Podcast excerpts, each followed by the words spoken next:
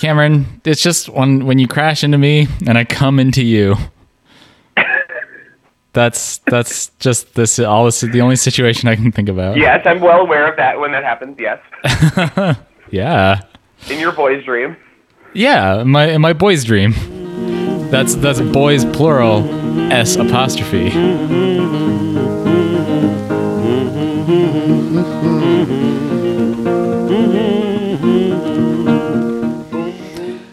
Hey! Hey. Hi. Cameron, Hi. you should introduce the show. This is your episode. Ooh boy! Uh, welcome to Think Outside the Box Set. We've uh, we usually listen to an artist's entire back catalog. Usually an artist that's um, misunderstood or obscure or the butt of a joke. Um, but uh, lately, last few episodes, we've been catching up with some old artists for this season, season eight, and we've been uh, listening to just whatever we want to listen to and um, reviewing. The last couple episodes have been our first albums we ever bought. I'm Cameron DeWitt. And I'm Nathan Hunt. And uh, last week we listened to Nathan's first ever purchased album. Now that's what I call Music Volume 5. Mm-hmm. And we have the definitive uh, review we- of that album. Did we call it music? yeah, after we all? did, technically. Technically, yes. we did. Well, we, uh, I think we came to the conclusion that Aaron's Party uh, is great. It's maybe the best song on that on that compilation. Yeah, probably. um, the first album that I bought was uh, Crash by Dave Matthews Band. And you made your parents drive you to the store specifically to buy it, right? Yeah, um, I went to the CD store. I don't remember what store it was. It was it was like whatever was in place before F uh, FYI. Oh, we didn't have those down in Eugene. We had CD Um, yeah, it World. was like, I, mm, I don't remember what it was. It was whatever's in between FYI and Tower Records. You know. oh yeah. Um, but uh, yeah, so I went there. I think I may have had a gift card or something. Um, I don't know, but uh, what year is I knew who Dave Matthews. Oof, I want to say this is seventh grade, um, so that would be 2001 Okay. or two. Um, I knew who Dave Matthews Band was because my uh, shithead uh, childhood best friend Sean. Sounds like a real winner. out the last name. he was really bad. He was re- he was really racist, like on purpose to be funny. Oh, fuck. And uh, he's a really bad dude. Sounds I like didn't most of the internet. at the time. yeah. uh, yeah, he was Did he, like, really he was really bad. He was Did he, really like, bad. say shit about your sister? and- uh, yeah, he did actually. Fuck that Not to her face, but God damn it. yeah, no, he's awful. Um, he's kind of like a 4chan bro kind of thing. He was like alpha male and like a I don't know Beta male? Anyway, Sean, if omega you're out there listening to you, um, I wasn't perfect either. I hope uh, you are better now. but um, he was really into Dave Matthews Band because his parents were into Dave Matthews Band, and he would go to Dave Matthews Band concerts with them, and uh, he would come back and talk about how cool it was and how everyone was smoking weed. Mmm, so cool. Uh, he didn't have anything to say of substance about the music. I think it was just oh, that's surprising. the vibe of it. Yeah. Shocking. Um, why did you buy this album? It's old. Uh, By 2001, they had they were back in the charts with their Everyday album. In fact, they were all over the charts. Right. Uh, um, you know, I the don't. space I between. don't remember I did why. it. That was all over the radio. I don't remember why I bought this one. I think this is what ninety six or ninety seven. 96, yeah. Yeah. So I don't remember why this one stood out to me. I don't think I knew about any specific songs. Um, maybe Hmm. I just looked at the cover and liked it. It's kind of a, it's kind of a cool cover. It always made me think of Pepsi, the Pepsi logo. Yeah, it's got some red and blue, and it's got like a flower and like a bunch of images that are And- half, yeah. uh, half transparent, overlaid on each other. It appears to be at least two or three like soda cans viewed from the top, sort of like ring structures. Being handed to riot police. yeah. I mean, with the flower, of course. Yeah. Yeah, they were way ahead of the way, way ahead of the times. So cool. Uh, Yeah, so I don't think I had really heard any of their music. Um, You just knew that a shitty person liked them, so you're like, well, I got to get on the bandwagon. Yeah, I mean, honestly, you know, I was the oldest child, um, and I think at that time I, I didn't. I was the only child. Um, my parents didn't adopt my little sister until, uh, um, till the following year, I believe. So uh, anyway, uh, yeah, I didn't have anyone to really show me music except for my like shithead friends. Um, and I certainly didn't have anybody who owned music that was like giving me music, like burnt CDs or anything Right. at that time. Yeah. Um, all the only musical influences I had, you know, were the classical music that I was playing in piano lessons, which I did like a lot, um, and uh, uh, Christian music that my parents listened to, which was often often on the stuffier side. Um, Ah. Like later on, they got into more rock stuff, which I also mostly hate, um, but didn't at the time. But uh, yeah, so So, Cameron- yeah, Cameron, like that- Sandi Patty for Oh, our Christian listeners God, out yeah. there. Uh, There's a lot Um, of Sandi Patty Christmas albums. So that raises the question, Cameron. Did your parents not object to this album as being non-Christian music? I mean, they specifically drove you to the store to buy it, right? So they they were complicit in your crossing over to the devil's music, right? oh, very much so. They, yeah, I think they did it under protest. they- no, I think they wanted to. So I got the album, and then I think they maybe said like put the CD in so we can hear it because they were curious and they wanted to know. Mm-hmm. And I think to an extent they wanted to know what you know was going into their little boy's head um, and heart. yep. um, and uh, we got to the song "Crash Into Me," Uh-huh. which I'm, I can only assume is where the uh, title of the album comes from. Gotta be.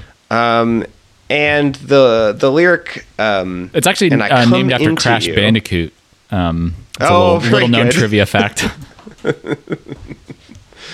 uh, Sony's own Crash Bandicoot. Crash Bandicoot into me.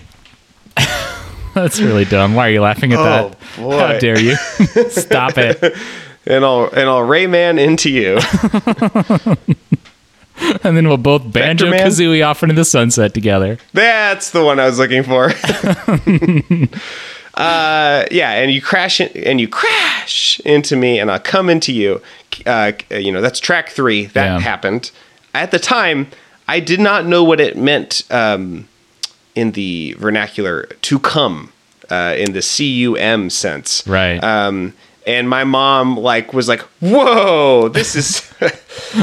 Cameron, this is a very adult song. she sort of like laughed at it. And I was like, Mom, no, you're, I don't know what you're talking about, but no, stop. you know, that was my response.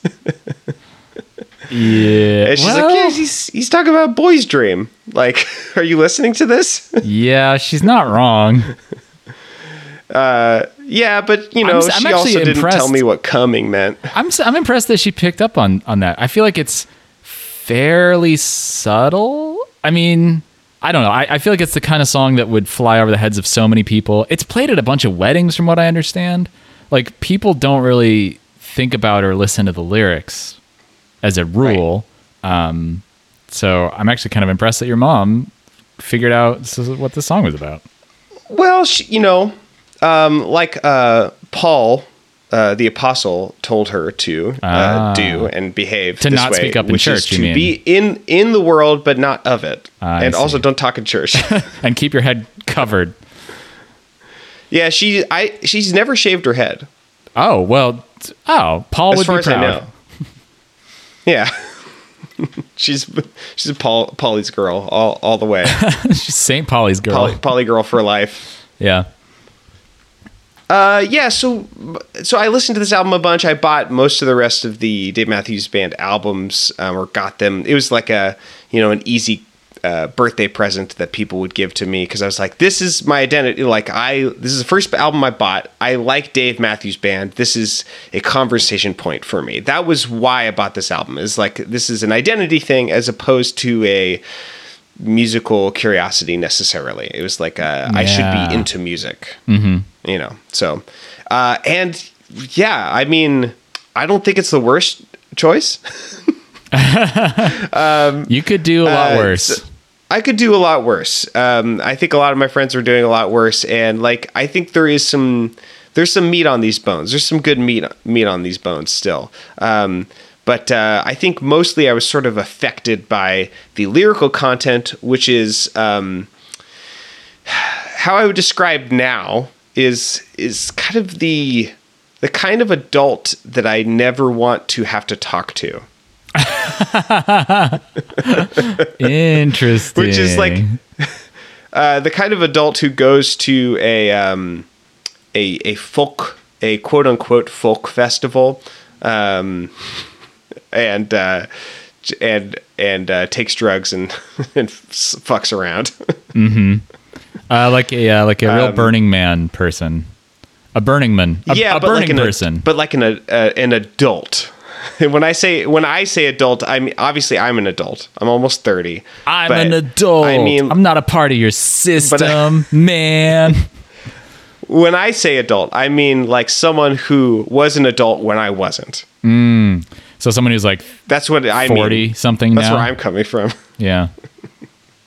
yeah. So uh, yeah, just uh, uh, band childs. Hey Cameron, did you ever own the Dave Matthews Band album Big Whiskey and the GrooGrux King? Uh, no, Pretty cool title, huh? that's delightful. Uh, their most recent one is called "Come Tomorrow." Although I don't know if they would emphasize those words, the word, the words in that way. oh boy. Uh, I would gladly come next week for a burger today. well, okay. it's an odd bargain to offer, but you know what? It is a bargain. I'll take it. Uh, Um, so this is uh, my first modern experience with the DMB, uh, the demilitarized bone, uh, Dave Matthews Band, rather. Um, and it, yeah, I don't think I've really listened to them since I guess maybe like 2002 was probably the last time I listened to Every Day, which is the only album of theirs I had. Um, ah, yes. Is that this? Is that the song with the music video where he gives a bunch of nice hugs to strangers? That's probably every single goddamn Dave Matthews Band video, isn't it? Cameron, their first their first album, their first album before pre Under the Table and Dreaming, uh, ha, is called Remember Two Things, and it has one of those 3D stereoscopic images where if you unfocus your eyeballs, it shows a hand flashing the peace sign. Yeah. So that's the energy they're bringing to the table. no, it's it's a lot of send me on my way kind of kind of uh, yeah, so this is. I had a, a very mixed experience with this album. A lot of it was Okay. better than I expected. Is better than I expected. Um, I, musically, I kind of enjoyed it, except uh, the songs are too long, particularly the last one. Too long. There's way too much fucking chimes. Yeah. Well, Yeah. Um, to each his own. and uh, mm, Dave Matthews sings melodies that are more interesting and dynamic than a lot of vocal melodies that you hear in pop music. But I hate how he sings so much. It's like nails on a chalkboard yeah, to it's me. like I can I can kind of respect it. I feel like he's he has a lot of control and he's doing it on purpose and he knows what he's doing. And but I could also see how that would make it worse. Yeah. it's like you, you can't if you couldn't help sounding like shit. I was like, okay, you know, it's, I'll I'll give you a pass maybe, but oh man, uh, it re- reminds me of um, when I when I watched Big Fish again for uh, a while back, and I brought it into the box for What's in the Box Weekly, uh, our weekly mini show for supporters. Uh, over the closing, now. yeah, subscribe now. Uh, over the closing credits, there is a song played by Pearl Jam, mostly Eddie Vedder solo, that I loved when I was a kid. It's called "Man of the Hour," and I was listening to it again over the credits of this movie. I was like, "Wow, Eddie Vedder sounds like shit. he sings so bad." yes, the un- the underbite singing, the Creed, Yeah. uh, Eddie Vedder, Dave Matthews Band, Nickelback, that Yeah, you know, uh, passion, passionate uh, masculine coding. Right, exactly. And you know, I feel like back in the day when Pearl Jam had any hardness to it and we're like playing hard rock and Eddie Vedder was like halfway screaming, that probably sounded okay. Yeah. But when he's just like It's like, come on, dude. Stop it. Yeah, I I'm kind of a you know I try to like feel kind of objective about that because I it's just a style, you know.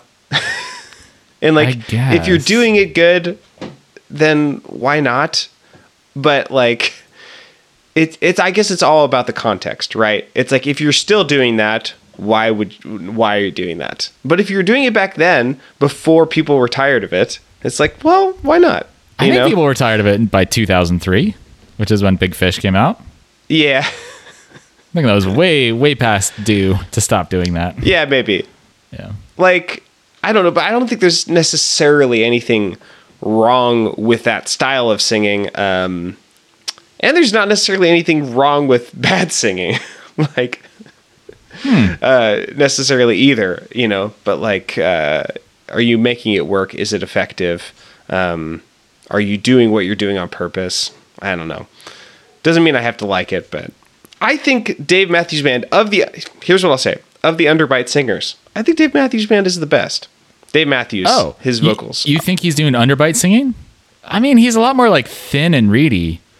It sounds like he's not, singing through his nose. there's his not a lot nose. of growl, but there is a lot of Sometimes in his singing. it's it's yeah, it's a lot more light and reedy than the like. Yeah, but he does the like Jack Black, like dreaded trouted trails and dark, dark, tap, tap, tap. Like he does a lot of that kind of stuff. You're true. You're you're right. I, but I think he kind of like f- from there forces it through his nose somehow in order to achieve his signature sound.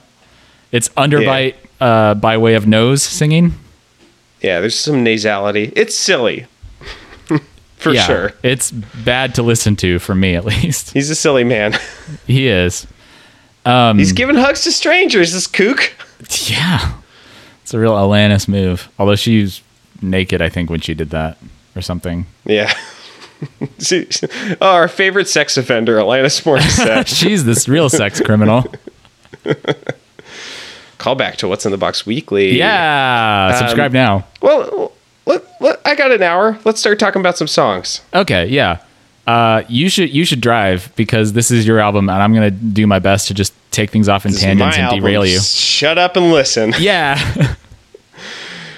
Let's let's start with the track one. I like it. I want to talk about it. so much to say.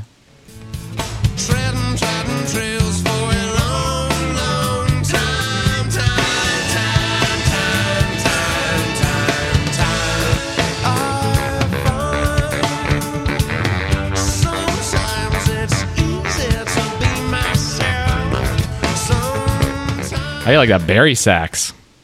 Nathan, I like it a lot. Me too. I think it's really nice. It's It's, really really, nice to listen to. it is really good to listen to with your ears. It does me real good. Yeah. Um, bari sax, uh, for, for people unfamiliar with the saxophone family, um, you got your soprano saxes if you're a Kenny G fan. Ugh. He's playing that saxophone that looks like a clarinet. Uh, you got your alto sax, probably the most popular sax. The when people think of a saxophone, I think they generally think of an alto sax.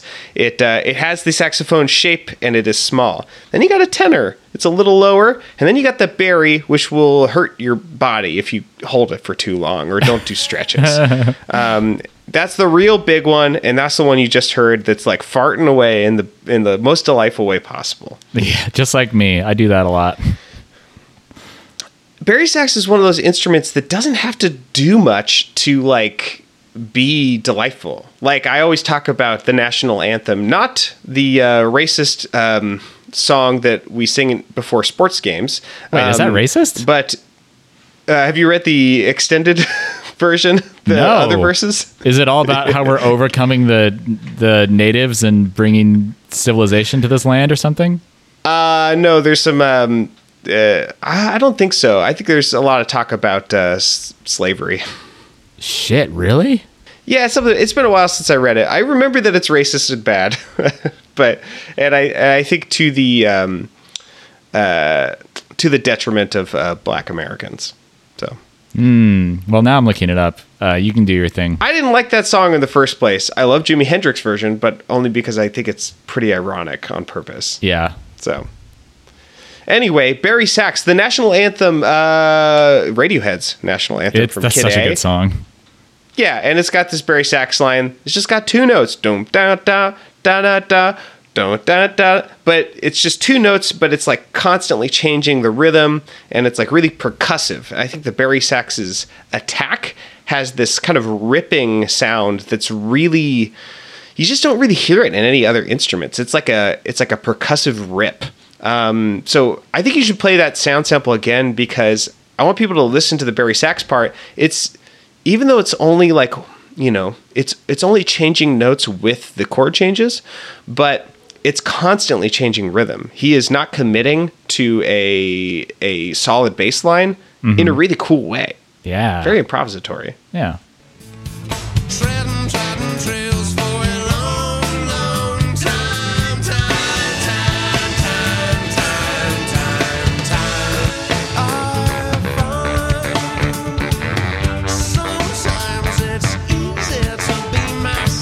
Right here. That part's great. Yeah. Makes you wait a little bit. Yeah.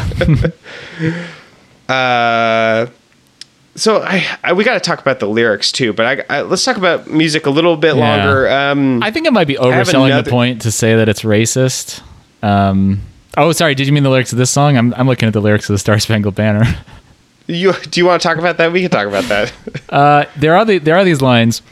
And where is that band who so vauntingly swore that the havoc of war and the battle's confusion, a home and a country should leave us no more? Their blood has washed out their foul footsteps' pollution.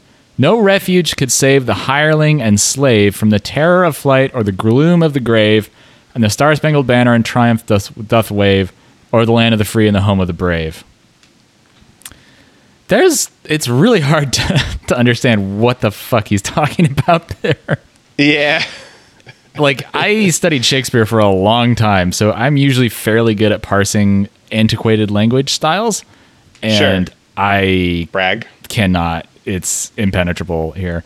I think what's happening is he's using slave as kind of like an insult to mean someone who's beholden or is kind of just Right. like going along or doesn't have a mind of his own and is kind of like, you know, going along with this like imperialist British project to conquer the colonies again or something. I don't know Interesting. not a great way to use that word in you know contemporaneously considering how many slaves there were in this country at that time and uh, it's Right. it's a little bit rich to, to to to call someone a slave when your entire society is built on slavery All right. So I'm reading this article from The Root. It says to understand the full Star Spangled Banner story, you have to understand the author. Key was an aristocrat. Oops. And city prosecutor in Washington, D.C. He was, like most enlightened men at the time, not against slavery. He just thought that since blacks were mentally inferior, masters should treat them with more Christian kindness. He supported sending free blacks, not saves, uh, slaves, back to Africa with a few exceptions, uh, was about as pro slavery, anti black, and anti abolitionist as you could get at the time. Um, fuck yeah, and then where does it talk about the. Okay, Felix. Key was on a British boat begging for the release of one of his friends, a doctor named William Beanes. Key was on the boat waiting to see if the British would release his friend when he observed the bloody Battle of Fort McHenry in Baltimore on September 13, 1814. America lost the battle but managed to inflict heavy casualties on the British in the process. This inspired Key to write the Star Spangled Banner right then and there, but no one remembers that he wrote a full third stanza decrying the former slaves who were now working for the British Army. Oh is that what that's words- about In Oh, other words, Key was saying that the blood of all the former slaves and hirelings on the battlefield will wash away the pollution of the British invaders. With Key still bitter that some black soldiers got the uh, the best of him a few weeks earlier, the Star Spangled Banner is as much a patriotic song as it is a diss track to black people who had the audacity to fight for their freedom. Perhaps that's why it took almost 100 years for the song to become the national anthem. That's fucked up. I did not know that. Yeah. Okay, I I uh, I concede. You're right. Fuck. All right. I won an internet argument. You won finally. and we and now we both just feel terrible. Now I'm going to stamp you with the uh, ra- racist apologist. That's fair. Go walk the street. That is fair. It's okay. You're in Boston. No one will care. If anything, I'll be embraced. Yeah. Oh, our countrymen. Um, I'm so excited for you to move to Portland. By the way, Me too. Can't wait. we'll get high and watch bad movies all the time. Yeah, from M Night Shyamalan. Anyway, so that has nothing to do with Dave Matthews Band. Um, let's talk about some more bari sax. Uh, so there's another part uh, that has a great bari sax groove, and I don't know if you have these samples in stereo. Do you? Um, I generally mix our episodes down to mono. Right. For a variety but of like reasons. when you're about to play the sample, is it going to sound in stereo? I'm actually not sure.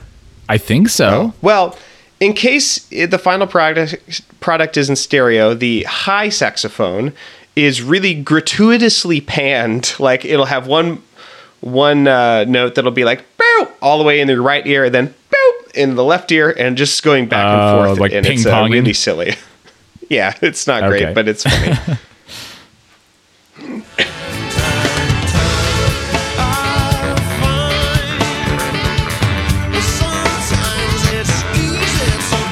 it's that one. Yep, I do hear it. Yeah. It definitely was panning, ping ponging back and forth. So I didn't, other than the, uh, you know, that one sexy song, like I didn't necessarily have, I didn't understand what was going on in most of these lyrics, and I didn't know how to do close reads of lyrics at the time. Uh, And I'm still not 100% sure. I'd love to get your impression of this song. What do you think this song is about? Well, I think this is the first one that really raised the question for me: Is Dave Matthews writing in character voices uh, always as a rule, or sometimes? Uh, it's kind of unclear because some of them really seem to be f- heartfelt from an autobiographical place, and some of them really seem to not be. Uh, spoiler alert for Crash: It is apparently written in a stalker's voice, much like every uh, breath you take. Um, yes. So this one, I kind of wonder if it's written from the viewpoint of a gay character, because the opening lines are, "I say my hell is the closet I'm stuck inside, can't see the light, and my heaven is a nice house in the sky, got central heating, and I'm all right. Um, keep it locked up inside, don't talk about it. To talk about the weather. Uh, open up my head and let me out, little baby. not not just a baby, a little baby, Little a baby. newborn. Maybe he's giving birth to a baby like Zeus to Athena out of his head. That's probably it. Or uh, what's her face out of the foam of the waves? Oh, yeah. Um, Venus. I'm your Venus. I'm your fire. Yeah. Or maybe he turned into a swan and, and raped somebody. Yeah. Classic. classic Literally Dave Matthews classic. move. It, uh, uh, problematic. Um, yeah. So I kind of expected going into this to be confronted with a bunch of uh, bullshit nonsense lyrics, and uh, that's not always what I found on this album, much to my surprise and delight. Um, so this seems to be mostly a, a song about uh, feeling like you can't speak your truth, uh, whether it's because of shyness or because of fear of uh, ostracization. I'm not entirely sure. Um, yeah, actually, I think it does. Event he does actually end up addressing a baby at some point. So it's hard to say. I like, actually really like that part. me too. Um, My note says, uh, "Does Dave Matthews actually write good lyrics?" What? One year of crying and the words creep up inside, creep into your mind. Yeah, so much to say. Yeah. Um, which is like a really interesting idea that you're cursed, kind of like Yeah. when you all of a sudden start thinking in words because then it's like limiting, Yeah, it reminds me of but there'll never be enough. Yeah. There's this line from The Tempest that I think about a lot for some reason, but um, Caliban says to Prospero, uh, so Caliban is like this this monstrous creature that was enslaved by Prospero when he took over the island. It's this real like colonialist, imperialist uh, shit, and um, nice. yeah, it's hmm, it you know problematic. Uh, but Caliban says to Prospero, No one, no one's, no one's talking about how these classic, uh, you know, Greek myths and Shakespeare plays are just like part of like racism and colonialism and uh, rape culture. "Are you making fun Hot of takes you fun get of, here. fun of me for Yeah, s- making funny. okay because i was like the prevailing like thought about the tempest is that it's all about colonialism uh, okay uh, anyway what caliban says to prospero at one point he's like you taught me language and my profit on it is to curse uh, i think he might actually say to curse you or the idea being that like he's Ah. cursing prospero he's like yeah you taught me lang- you like kind of curse me with language and i use it to curse you basically Right. So yeah, he like eventually and in this song, Dave Matthews says, "I see you young and soft, oh little baby, little feet, little hands, little baby," and then he goes into one year of crying, and the words creep up inside. yeah. So maybe so the earlier lines, "Open up my head and let me out, little baby," is that is he like thinking that having a, a baby or being around this baby, who's whoever it is, uh, is gonna like unlock his candor, or maybe he's talking to himself as a baby. I'm not sure. Yeah, or maybe he's saying like, "Let me be as a child," you know, with like unburdened Yeah, by uh, language, and I don't know. that does sound like something he would write. It is all very loose. Yes, it's not There's really obvious a meaning coherent there, song. but it's not. Yeah, It's not tightly woven or anything. Yeah, Like in this chorus, I find sometimes it's easy to be myself. Sometimes I find it's better to be somebody else. I don't necessarily think that's very supported. Like I don't think that's adding a lot.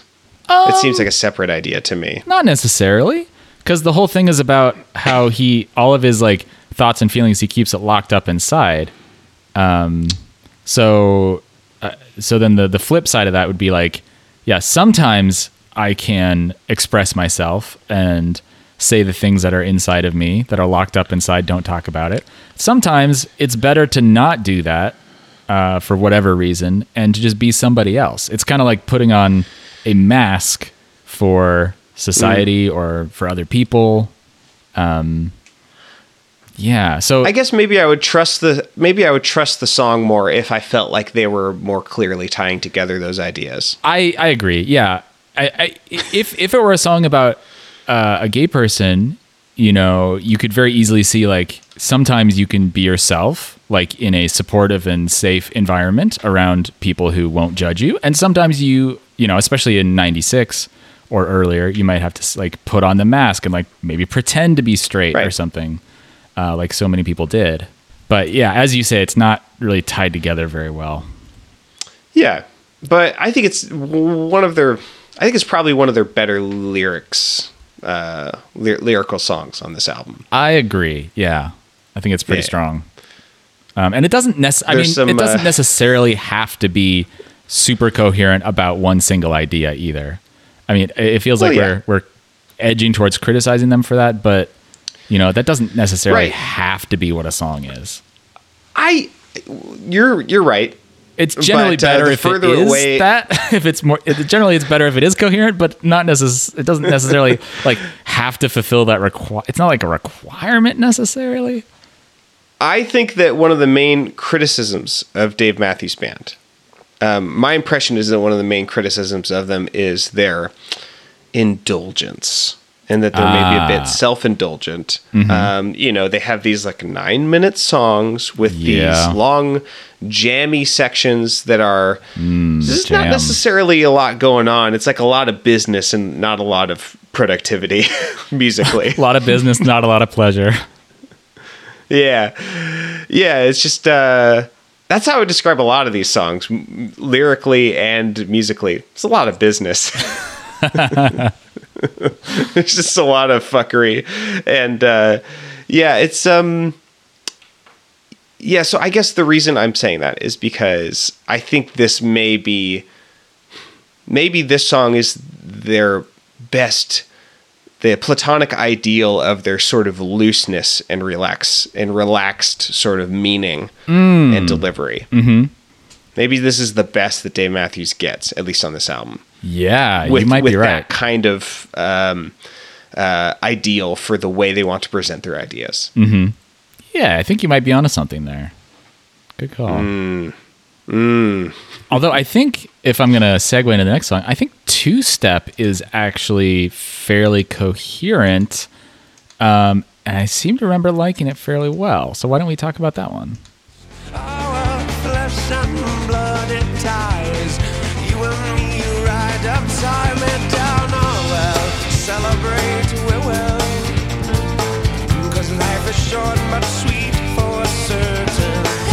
Hey, Hey! Hey, hey! till they sure these days. hey, what's the big idea? uh, yeah. So this song is it's kind of the the the old cliche of "Gather ye rosebuds while ye may," uh, which is is this is like the 17th time you said that on is it this podcast. is it? You quote that like every other episode, and I love you for it. Well, there's a lot of songs that are basically just that idea. It's true. in more It's words. not your fault.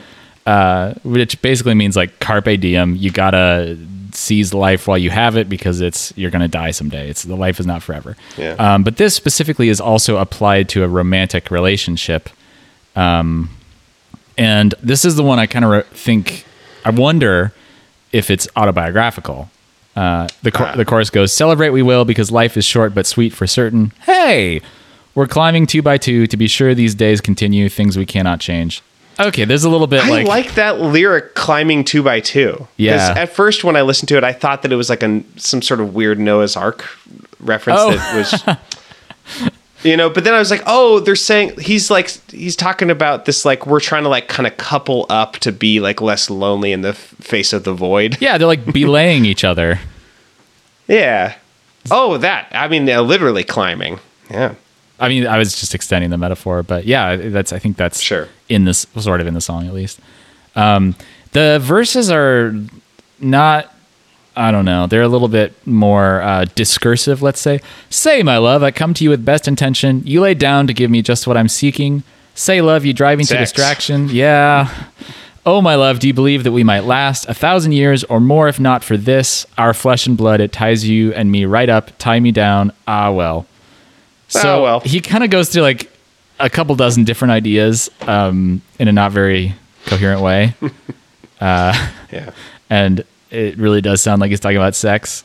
You laid down to give me just what I'm seeking, which that phrasing it that way is just like makes As it. as T Pain would say, lay down. You don't even have to move. Oh God, I can't tell which of these is which of those is worse. they both make You it don't have to do so bad, and it's so solipsistic. It's Yeah. it's like it's like reducing. It's it's objectifying, really. It's like reducing a person to just like uh, a uh, a slightly warmer fleshlight, basically. God.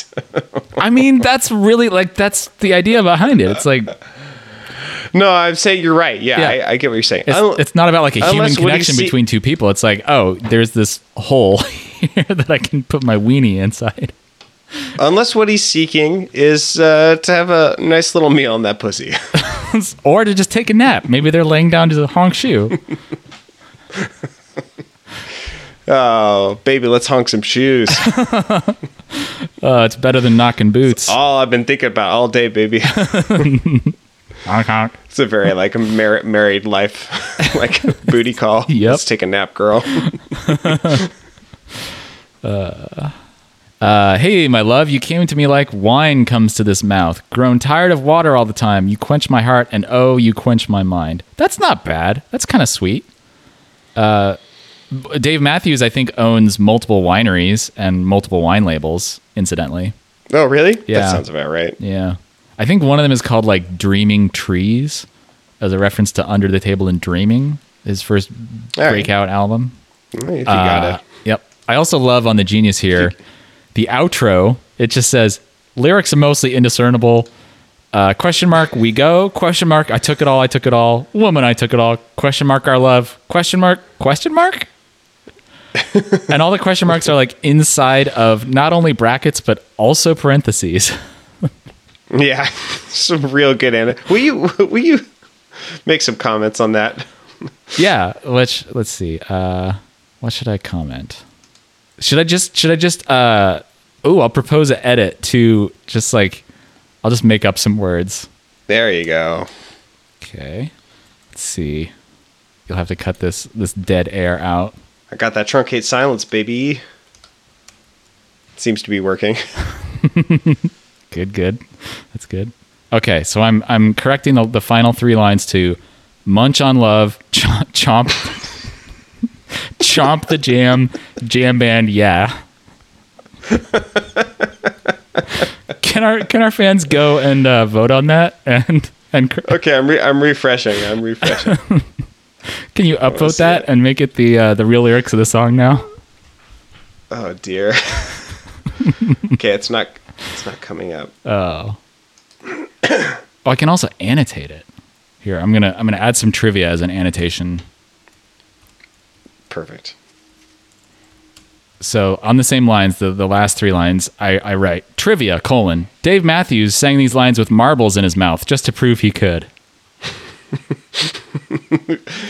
Uh, weird flex, bro. So that should show up if you refresh, I think. Oh, good. And that one you can upvote probably. Oh, there it is. Yeah, upvote. Yeah. upvote. Oh, I still need to make an account. Oh, you, you can't even upvote if you don't have an account, right? I know. Come join me in right. babyhood. Uh, there's kind of some nice um, tenor sax. Tenor sax. And, I hardly uh, knew her. The, the, the uh, thing that I like, one thing that I like about Dave Matthews Band's uh, arrangements is I, I feel like they're constantly changing. Like they'll never do a chorus the same way. It's very improvisatory. Sometimes it's a little bit, yeah, like like I said, like it just seems like a lot of business, but often it seems like legitimate arranging choices. Um, and in this one, uh, this chorus has uh, fun tenor sax. Um, I think it's a response to the vocals, and then there's some new background vocals in it that I think sound pretty good. okay. A little baby. okay, We forgot to get to we that. forgot to play that. a little baby. Oh, that's so goddamn good. Okay, uh, so the tenor sax This response and vocals. Here we go. Celebrate, we will. Cause life is short but sweet for certain. It's a little bit ska. Eh, yeah, it, I could see that sort of, but I like Ska it more than most best. ska. yeah, Yeah, it's ska. and I like that that high pitched harmony. Climb on two by two. I think that's cool. Yeah, I who's, think that's pretty. who sings the uh, harmonies on these songs? it does sound like David. You think he's double tracking himself, as it were? Yeah, I really don't think I'm hearing any other voices except for the little feet, little hands in the last uh, in the last song, mm, mm-hmm. which we didn't listen to. Did that, you have a but sample of there's that? A call and response. I don't have a sample of that. You do have a sample of this. Open up my head and let me out. Baby. He's so committed to the little baby. Mama loves meow. Uh, yep. All right, what song you want to talk about next? well, well, I teased this song um, too much about the song about eating, eating and drinking. Yeah. uh, song, a song for us in my first apartment Mm-hmm. with you. Yeah, I remember doing that. I think we were also listening to the Sufjan song "Too Much, Too Much, Too Much," which is Too much vegan mac and cheese. There's too much vegan mac and cheese.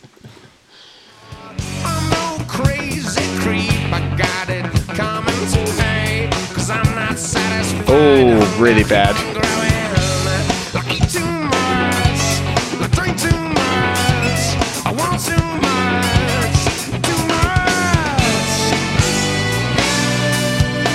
So it sounds like you really like that uh, the when his voice breaks. Yeah, he does a lot of white chick singer uh, kind of vocalizations. My name is Dave Matthews. I'm a white boy singer. Did you look at the uh, too much track info, the writing credits? I did not. Take a look at that. Read that for me. Tell me where our dear David Matt is on the uh, Whoa, he's where, where he is on the writing credits. last. Dead last. Also, it took ampersand David Matt. it took five people to write this song. this song is very clearly a an instrumental jam band song that's mostly just a groove. It's not really a melody, Right. and then it has a couple hooks, yep. and then David uh, threw on some vocals. That's probably top of it. reflected in the writing. I bet he just credited all the musicians, which is what the it's it says written by all the musicians in the Yeah. band. Um, and then Dave Matthews dead last. He's like, yeah, I, I threw some dumb lyrics I wasn't even thinking about into this. Whatever. Yeah, yeah, I think that's what it is. Because Uh, I- like some of the music of this. Uh, do Some you have it. a do you have a sense of Dave Matthews and to what extent he like writes the music of these songs or plays the music? Is he just like strumming an acoustic guitar, or is he like No, I think he's parts? a he's a really good guitarist and, a, and arranger and Oh, yeah? leader. I think. okay? Uh, that's my sense. I can't necessarily back that up, except I can say that like there are some sophist there is some sophisticated writing on this album that is baked into the songwriting. Baked, huh? Yeah. Bunch of tripping billies over here. Yeah. Yeah, he's uh yeah, there's some songs later on that have like uh, odd time signatures and the lyrics are written into onto odd time signatures and there's some guitar playing that I think he's doing that I think sounds really good. Um so yeah, I do think he's like a a musician Yeah. and not just um a a uh, he, uh front man. Right. And like I said, I, I do really appreciate a lot of the melodic stuff he's doing with his voice. Um, a lot of the melodies are like pretty dynamic and like jumping all over the place. It's kind of fun. Yeah. So this song Uh, is but but what isn't fun is him going straight in, suck it up and go cool, swallow, swallow. Breathe deep, take it all, comes cheap. Yep. Do you have a sound sample of that, or is that is that it? Well, I wrote here too uh, too much. Okay, so he's the villain in this song on purpose. I don't know why I wrote that, but I have a feeling it might be because of the way that he's singing. Okay. I think you might have thought right.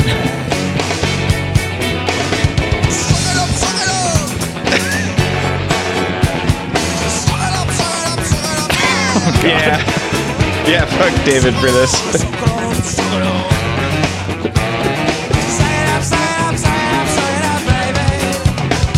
It's not. It doesn't even sound like he's saying "suck it up." He's like "suck it up, suck it up, baby, oh. suck it up."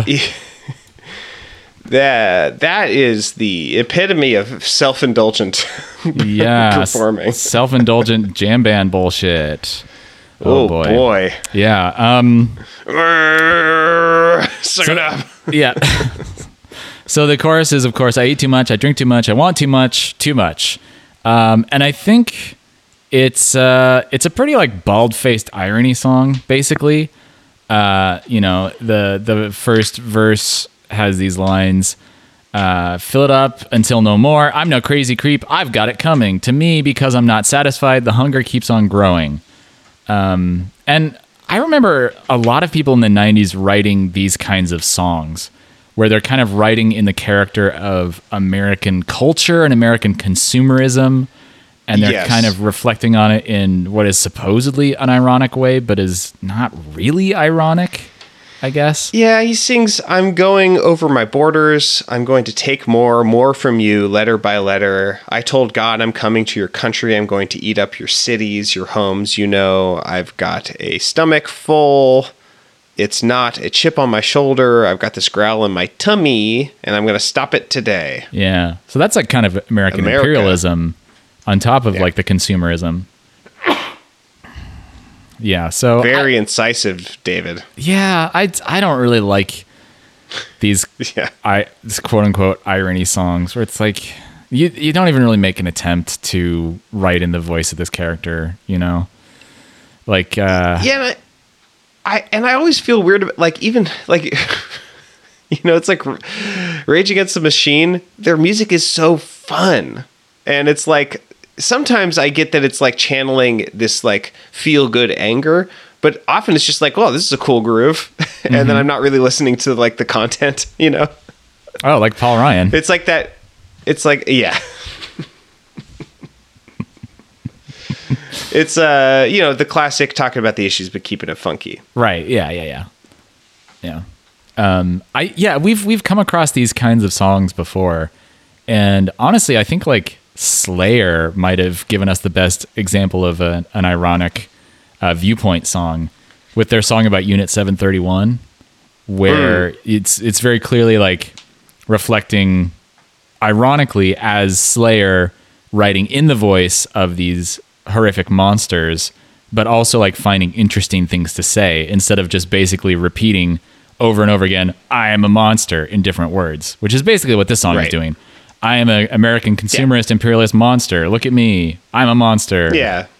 Yeah. Now, if they had a music video um, with um. No Face from Spirited Away for this, I would be pretty into that. I really would too. Yeah. it's oh, probably man. about the same timeline. When did Spirited Away come out? 2001, dog. Oh, never mind. Yeah, I want to rewatch that movie. I, I, I rewatched a bunch of the Studio Ghibli ones recently. Uh, yeah, we just watched it uh, together uh, a couple weeks ago. My fam. Oh yeah. Did uh, Theo? What did Theo think of it?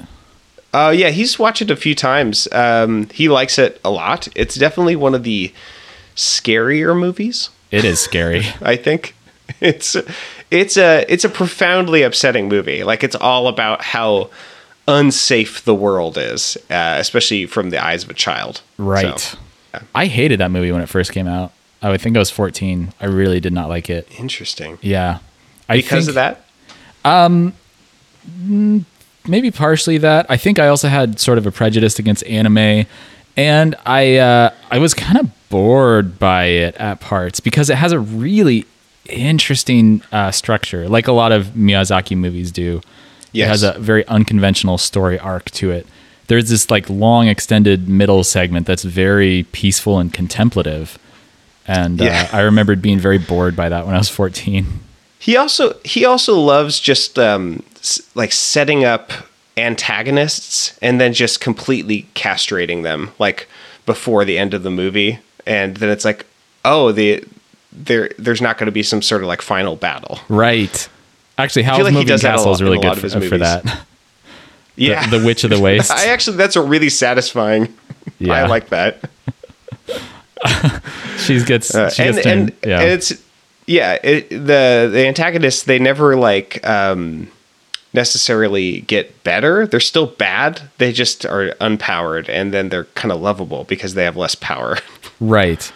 And well, uh, he also does like to play a lot with moral ambiguity, eh, like in Princess Mononoke, for instance. yes and also to have antagonists who turn out to not be evil after all.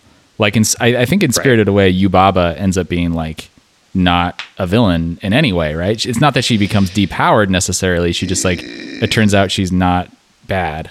she is i think she is still just bad she's just not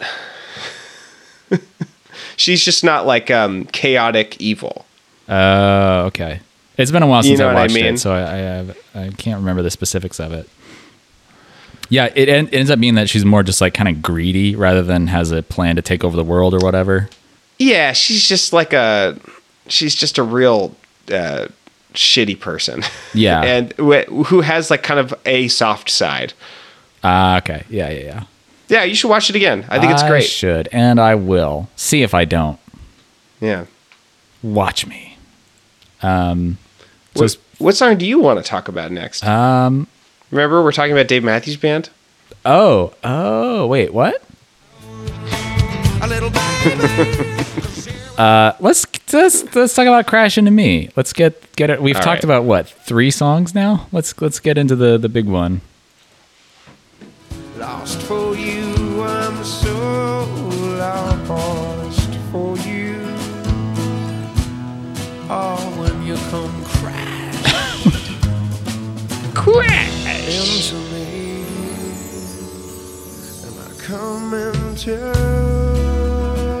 there were those fucking chimes right after crash. uh, so before we get into the song, I do want to point out that Punch Up the Jam has a great episode about this song, uh, where they heard it. discuss it uh, extensively. And then from from that episode on, Demi puts uh, that crash uh, sou- sound on his soundboard, and he just like plays it for Miel, uh, sort of the way I rickroll you. He does to her with crash, because the way he It is really funny. it's really weird and dumb and bad. He makes a lot of Garth choices. This is a lot. This is Yeah. Garth core for sure. Totally. Um, I think so. Supposedly, this is a, as I alluded to earlier, this is like a uh, "Every Breath You Take" stalker song. But I think Supposedly, the vagueness of it is really getting in the way of that, and also he seems to be singing it in a very sincere and like tender way. yeah. So it's like, It seems like Really? a like a long term relationship conversation. yeah, I don't. Pillow talk. Well, does it? You've got your ball, you got your chain tied to me tight, tie me up. Who even knows what this fucking about? The old ball and chain. Who's got their claws in you, my friend? Into your heart, I'll beat again. I'll beat in your heart. what does Hmm. that mean? He's gonna beat her. Oh, read those next lines, that Colby Calais stuff. Sweet like candy to my soul, sweet you rock Aw. and sweet you roll. Oh my god! Got that. I love the sweet I'm a rock and roll. oh boy. The Um, kind of music is candy to my soul. So it does You know how uh, roll, rock and roll, and soul rhyme? wait. what do you think what? about that? Whoa! Coincidence? do I think do not. people know about this? Do songwriters know about this? I don't know if I've ever heard a song that rhymes those two. Oh, Um, fire desire. oh god there are these stalker lines in verse 4 oh i watch you there through the window and i stare at you you are nothing but you wear it so well which is such a gross thing that You look good naked. yeah there's a lot of really gross lines in this song um, tied up and twisted the way i'd like to be is she like getting into bondage stuff and he's watching her i don't know She's just like doing self BDSM. I guess like autoerotic asphyxiation No, I don't think so. and then and then the chorus not. the chorus you could see is like having a certain amount of distance like a stalker might have oh when you come crash Yeah. into me and i come into you in a boy's dream in a boy's dream so he's kind of like dreaming about this thing and he's like watching through the window I could sort of see where Is the this a stalker kind of thing- Goblin King kind of situation? the power of the voodoo hoodoo you do you remind me of the child the baby no wait how's that go fuck i don't remember I'm the king of the castle. You're my dirty rascal. I'm the king of the castle. You're my dirty asshole. It's yeah. He That sounds like more of an actual childhood chant. yeah. The uh, uh, he really sings it like sing song. Kind of sucks. I don't think I have a sound sample of it though. Uh, yeah, I don't got that either. I do have some drums that I like. There's a, a really interesting beat. How much am I going to overdo it on that? We'll Oh, find out. keep it coming. Yeah. I love that little baby. Coming to you. Yeah, crashing into me with those Rick rolls. Yeah. Um, Drums, right? There's this the snare that goes on the. It's just a quarter note, quarter note snare on the beat. Usually the snare kind of goes off the beat, um, but it's it's still really funky. I'm always really interested when people do an on the beat rhythm that's really funky because the snare is going uh uh uh uh, and then the bass drum is doing really interesting stuff. Usually it's kind of the other way around. so I think yeah. it sounds pretty good.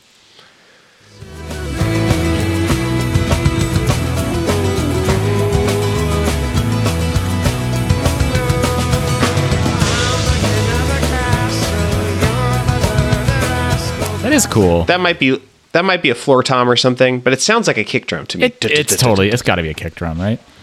Um, it kind of sounded like the snare was I'm listening to playing it over Skype. behind the beat a little bit. Maybe.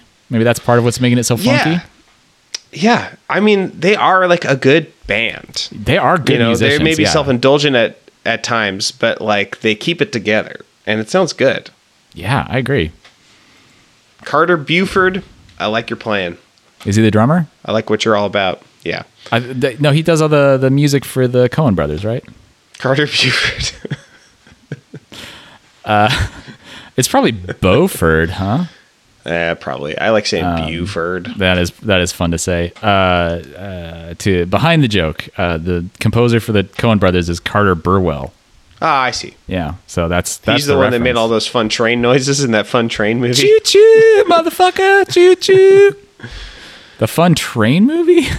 Uh, no, it's Lady not a train Killers? movie. Uh, no country, no country for old men. It's, That doesn't there's have no any music in trains. it. It's just, it's just train sounds. Oh, does it have trains? Yeah, Oh, hmm. Okay. pretty sure it does. Uh, great. Um, in No your eyes, love it glows so. I'm bare boned and crazy for you. Ew, ew, Bare bones. ew. Don't talk about your bone. Especially combined with a song that says, "You wear nothing, but you wear it so well." Yeah, gross. It's gross adults talking about mom and dad sex. Is Yeah. what that song is. It's a real uh, Red Strokes situation. Oh, the Red Strokes. Oh, the Red Strokes. Oh. okay. Uh, there's not much to talk about in this song. Turns out. Uh, what else you want to talk about? No, not much.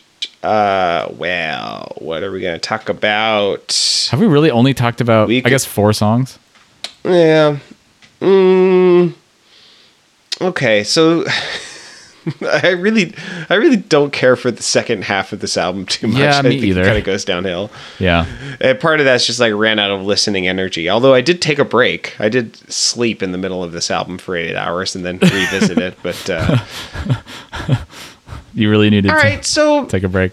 you could talk a little about drive in, drive out. I have one musical thing to say about it. It's Okay. kind of interesting. So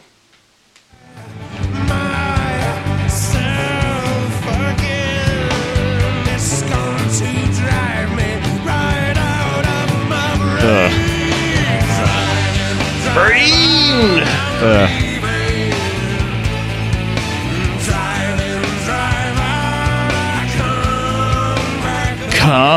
back again. He really emphasizes it. Uh, I only have one note on this song.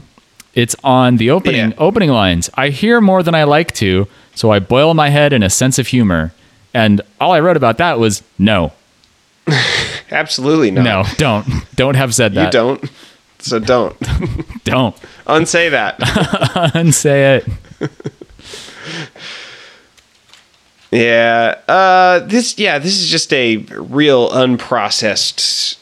Um, it's just like a real bowl of oatmeal of a song. like, I don't know what this song is. It's nonsense. Because I smell of dirt, hungry, hungry boy. You won't leave me all alone. This the boy won't go. Sooner or later we're done. Sooner or later I'm gone. Because because sooner or later we're gone. Sooner anyway. Oh, my head is pounding now. Huh. I don't know. It's just Hungry an boy. uncompelling song about being kind of overwhelmed or going crazy. Maybe he just likes the the brand of frozen dinners. That isn't that like a hungry boy Hungry boy. frozen dinners? Uh, that sounds about right. Yeah. Uh, yeah. This is this is one of the more nonsensical ones. so there there is some kind of cool um, polyrhythmic stuff that happens in the latter half of the song. Um, I think the sample that I got, it has this like scale. They just go up a scale, and then when they get to the top, they go back down and they go up it again. But I think they only go up in like it's like a group of five notes and then a group of seven notes. It's a specific pattern that um, doesn't line up in a clean way um, with the amount of notes in the scale or with the phrase length. So it's like this kind of looping polyrhythm that eventually meets back up. Uh, so it's kind of cool. I um, don't have a full music theory lesson on it like I usually do because I couldn't be bothered. But uh, Yep. you can hear how it doesn't quite line up in an interesting way. So Great. Wow, this is a long sample too. Forty eight seconds. Buckle in, folks. strap in.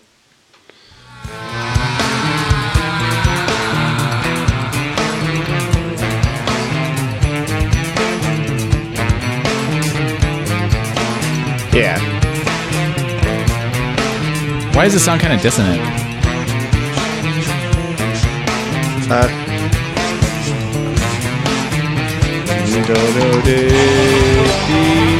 I don't know. And this is like a that do da da da do da da da da do. That's a hemiola.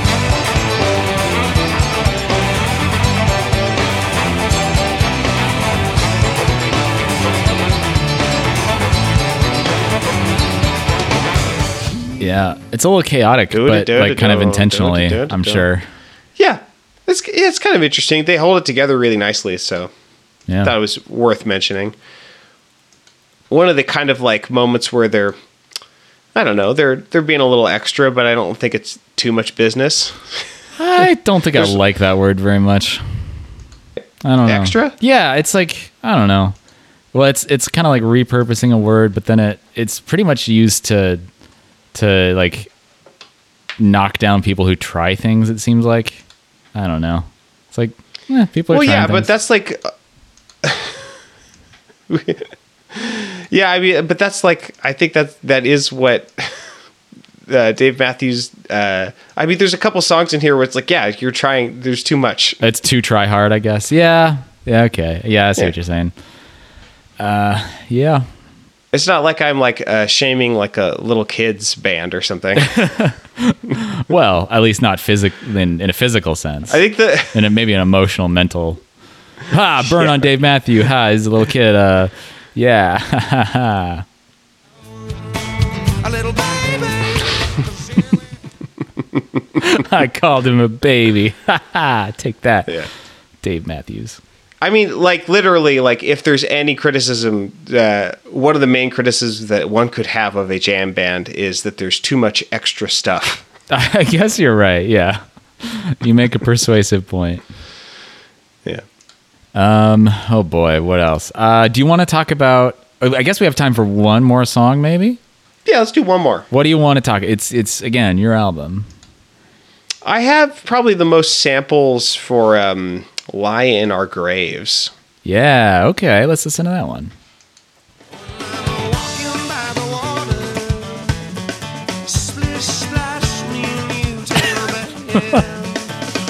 When I'm a walking Little drum doubling. Come up through my toes to my ankles to my head to my soul. I'm blown away. So uh, on my notes for this, th- those lines you just heard. Uh, when I'm walking by the water, splish splash, splish splash, me and you taking a bath. Uh, my notes say something something Saturday night. Okay. However that song goes. Uh, splish splash, Uh, you and me uh, taking, a, taking a bath. bath. Something something Saturday night. wait, the, the lyrics is you and me taking a. No, that's him. Yeah, okay. It's that's the bit. That's the bit. I can't believe that we would lie in our graves wondering if we had spent our living days well. It, that doesn't happen though. Is the thing. I can't believe it either, Dave. yeah, David, I will not believe it. you got it. me. I agree. I yeah, I finally agree with Dave. Dave baby. Uh yeah. Why did he have to say lie in our graves, Cameron? Why did he say it? He could have just said deathbed. Come on. What yeah. why? Why? Easy fix. Anything. why? Uh, it's a fool that looks for logic in the chambers of the human heart. And then and then he keeps saying, "Would you not like to be okay, okay, okay?" Okay, Which okay. I feel like is I feel like being okay is like kind of antithetical to the idea of like living your life to the fullest. But he keeps Yeah. kind of saying like at the end of the song the riffing is all would you not like to be I can't believe that you would not like to be would you not like to be okay okay okay Yeah, it's kind of overselling it a little bit. I don't think you should be allowed to say the word okay in a song Okay. Uh, this has some of the more hippie lyrics of any of these songs. When I step into the light, my arms are open wide. When I step into the light, my eyes searching blindly. Would you not like to be sitting on top of the world with your legs hanging free? Hmm? Kind of a. Don't really like those rhetorical questions.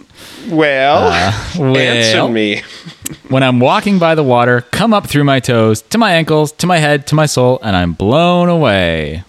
Hmm, mixed metaphor there A little bit. It's blowing peace and freedom. It's blowing you and me. Dave Matthews is the last uh, writing credit on this song again. Oh, interesting. Yeah. So- Yeah. yeah. Le- LeRoi Moore is the first writer, so it's um, he's the multi the uh, instrumentalist. woodwinds player. He's a, he's the one always saxing it up. He's a he's a real, Real uh, saxy beast. Yeah. He's a sax symbol. All right, so there.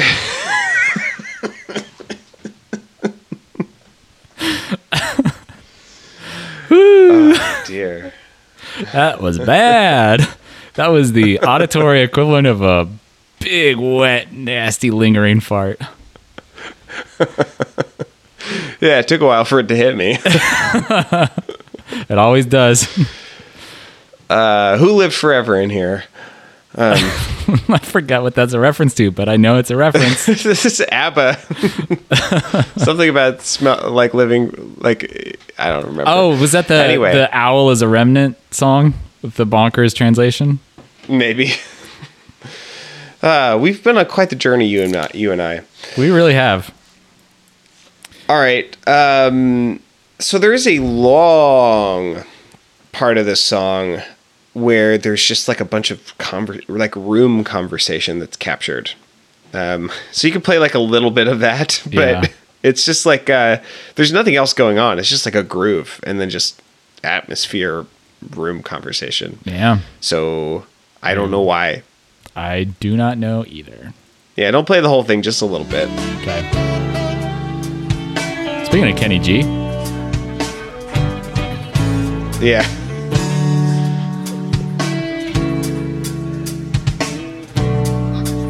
Yeah, this is like church. yep. I think people are praying in the background. That's what's happening. Yeah. Humna, humna, humna. Speaking in tongues. Oh God, that's a little insensitive, maybe. to imitate it as humana humana humana. you asshole. oh boy. Uh, then there's another section where it either sound. I, I want your opinion. Does this sound like a keyboard with like one of those pitch, uh, pitch shift sticks? Or wheels? Like someone's fucking with one of those? Or does it sound like Boyd Tinsley fucking around on the violin? oh, okay. Yeah, what do you think?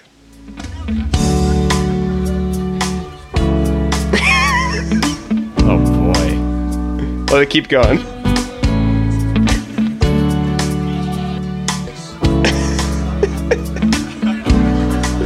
Wheel, wheel, wheel, wheel, wheel, wheel, wheel, wheel. Honestly, that It's hard could, to say because he plays an electric violin. Yeah. So it's like it could be either way. could be run through a shitload of effects. It could even be an electric guitar with like an EBow. Yeah. Either Ah. way, it's probably the most self-indulgent moment on the entire album. It's very questionable. Yep. oh yeah. Oh yeah. Yeah. Well, I think that's uh, what I have to say about. Um, well, do you want to play? okay, let's just do one more song. We got to talk about Proudest Monkey. Um, this is a song about a monkey that escapes the jungle. Well, leaves the jungle and goes to the city, and now he's a proud monkey, no longer a humble monkey. It's a nine-minute song, Ugh. This is but this mostly is like there's just some funny moments that we should highlight. yeah. This is the epitome of uh, Dave Matthews. Uh, I think this is probably a constant theme for them: the appeal to nature fallacy, which is a fallacy to say Yeah. that because something is quote unquote natural, it is good. In the same way that you know, like uh, leeches and cholera are natural, and Yeah. uh, uh, incest and uh, fratricide. It's all natural, so it's all good, right? Yeah, yeah, it has these lines. Uh, the monkey moves to city. Then he's like, then comes the day. Staring at myself, I turn to question me. Uh, I wonder, do I want the simple, simple life that I once lived in? Well, oh, things were quiet then. In a way, they were the better days. It's like, hmm. Yeah, when monkeys were getting eaten by lions. barf. Yeah, not great. Oh, he also rhymes. uh, when he goes to the city, he says, Ventured away, walking tall, head up high and singing. I went to the city, car horns, corners, and the gritty. So maybe the monkey is in Philadelphia. Yeah, it's gritty. Is Gritty a monkey? He could be, I guess. Who knows? He's just sort of a garbage thing. He's just a sort of Philadelphia uh, homunculus Yeah. of like cheese uh, of whiz and uh, um, and actual string, whiz. Street trash. Yeah. Yeah. And pride and and misplaced pride. And grittiness and grit. Yeah. True grit. Uh, so just play the, f- the funny thing where he says monkey do monkey see monkey do yeah. Monkey see, monkey do. oh no. okay, thank you. Did Ed Helms sing that? See, that's what I'm talking about. Like the Jack Black, Ed Helms, like underbite singing as a joke. Like this is before it was um, Before it was a- funny. before people knew it was a joke. It was a punchline. Yeah. Oh, Uh, and then there is an extended sequence of some pretty high level uh, instrumental and vocal improvisation that I thought we could uh, listen to. if we if you wanna play to. that. Yeah. It's really quiet. I'm gonna see if I can turn up the volume. I don't think I can.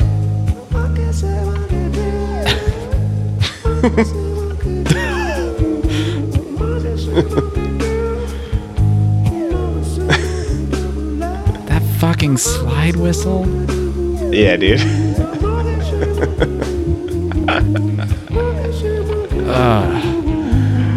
Uh, okay, that's enough. Isn't it? there is one moment There's where a the, whole minute more. There's a, there's a moment where the slide whistle actually matches his pitch. I was actually in a jam once with someone who jammed on like a double slide whistle and played a, a fiddle tune like on a slide whistle accurately. What the It's pretty fuck? impressive. It was silly. It wasn't supposed to sound good, but he did it well. That's so bananas. yeah. It's, still going, isn't it? Yeah, it is. It's gonna be really quiet. You'll have to uh, normalize the volume. I'll fade it out. Fade it out. Gone. well, we we don't know what we're doing for next week's episode. We need to figure that out. I wonder. Um, you you can feel free to cut this part out uh, if you want. Okay. If you decide, if we not decide to do this idea, I was wondering, uh, is it a dumb and bad idea to talk about the other album I bought on the first night, Third Eye Blind, Blue? Because I think maybe like Dave Matthews, there may be more to appreciate than is given credit for. Um, I don't know. There may be some some stuff we can sink our teeth into on that in a way that we couldn't really with Now Five. Sure. Yeah, you want to do that? Yeah, let's do that. Okay. So um, I, I think uh, maybe, maybe we could do like a little bit of a talk about the future for a little bit, um, just just really briefly. But keep it funky. There are some there are some things that are a little bit up in the air with the show. Um, uh, Nathan is about to go uh, on a little hiatus because he's getting married and he needs to take a little break um, Yeah. to honeymoon and to not be around me uh, for a little bit. So um, To get away from it all. hopefully hopefully uh, uh, so next week is the last week that um, i will be in town and then i'm going on tour that's going to end with your wedding so hopefully we'll be able to get in a couple episodes next week so that we can space them out but then there might be a little bit of, of a break for the show um, and then uh, and then we'll figure out what we'll probably start season nine uh, after that. And so I I need to figure out whether I'm going to have a guest on or whether we'll just take a break or both, um, or like a a, a substitute uh, Nathan, if you will. Um, so, but uh, I'm yeah, eminently replaceable. yeah, just temporarily. it's one of my best qualities. yeah. uh, this is it's like Henry Henry Ford and his uh, interchangeable parts or whatever. yeah. We're the, Yeah. we're the, uh, the assembly line of podcasts. That's us. Yeah. so uh, just uh, you know, fair warning. There co- coming soon. There might either be some uh, new guests or there might be a um, a little break where we don't have any episodes come up. But um, hopefully you'll stick around and wait for us to return. Yeah. That would be very good for Thanks. us. Thanks for subscribing. Thanks Yeah. for the downloading and listening. yeah. Thanks for being with us uh, on this this here Yeah. journey. Um, and we, Yeah. we try not to have too much breaks or skipped weeks. I think we've only skipped two weeks since we started, and that was for Christmas. Oh yeah, we're real year. steady. Yeah. So Yeah. I, I hope that maybe helps you, the listener, indulge us a little bit. Yeah. Yeah, You know, absent they can't miss us until we go. That's true. Yeah. You, Yeah. You're gonna miss us when we're gone. this is this is our manipulative, passive aggressive way of making you realize how much you appreciate us. yeah. uh, cup song. Then I do the cup thing. What? You lost me. You know the cup song? Anna Kendrick, Pitch Perfect. uh, what? I think some Never of those are words that I know. Uh, join us next week for our review of the cup song from from Pitch Perfect. Yeah, we're gonna spend a, a whole episode talking about one song. Oh boy, do the business. Oh yeah, okay. Well, until next week when we, I guess we're talking about Third Eye Blind and the album Blue.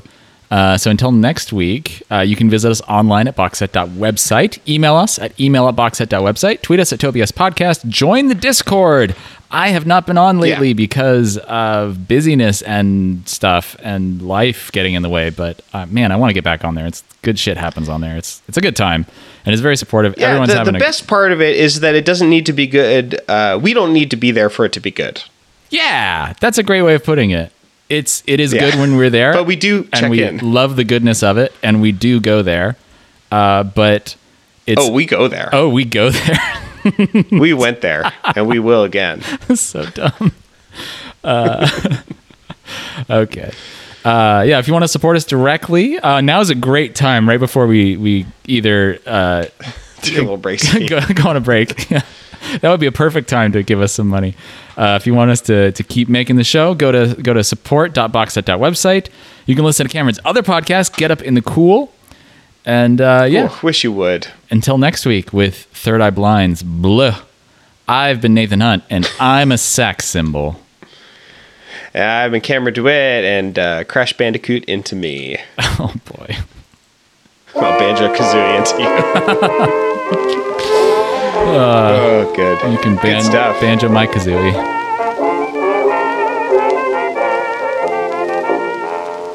Agatha was bad. Cameron, you ever kazooied your banjo? Oh, only in the privacy of my own home. You, you, you don't teach lessons about that?